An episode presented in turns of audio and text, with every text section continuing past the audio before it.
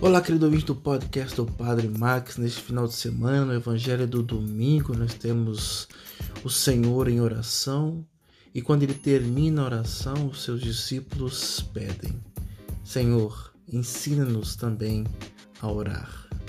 E Jesus fala as orações, as frases presentes no Pai Nosso, que nós rezamos até hoje, numa versão um pouco diferente. Enquanto segundo São Mateus, temos 7 pedidos. Temos no Evangelho de São Lucas, desse final de semana, 5 pedidos. E no centro está o pão nosso de cada dia. Interessante perceber que a oração de Jesus, nós sabemos que ele está a caminho, capítulo 11 de São Lucas, na verdade do 9 ao 19, ele está a caminho de Jerusalém, onde ia sofrer a paixão. Mesmo assim, o Senhor tira o seu tempo para rezar. A oração do Senhor aqui não é de maneira nenhuma aquela tipo de troca. Senhor, eu peço porque eu estou precisando agora e quero ser atendido. Mas é uma oração de entrega.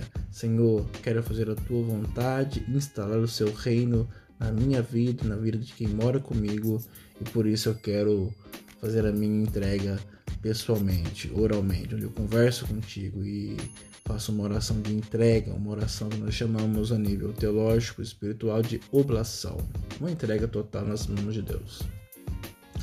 E essa é a oração mais cabível, devida a ser feita por nós. Senhor, minha vida está assim, tenho essas dificuldades, mas eu entrego sempre tudo que eu tenho, que eu penso, as dificuldades que eu estou passando em oração a Ti, e assumo a cruz e vivo o que o Senhor nos ensinou. Portanto, a oração seria essa conexão de relação com Deus e não algo de troca, apesar de que o Evangelho no final fala de o que você pedir, você vai receber, né? Se você bater, vai ser aberta a porta, mas isso é mais no sentido teológico, figurado, e não é perceptível na nossa realidade. Você sabe que se você pedir hoje alguma coisa extravagante, você não vai receber. Mas você pode colocar na mão do Senhor e deixar a vontade dele ser feita na sua vida.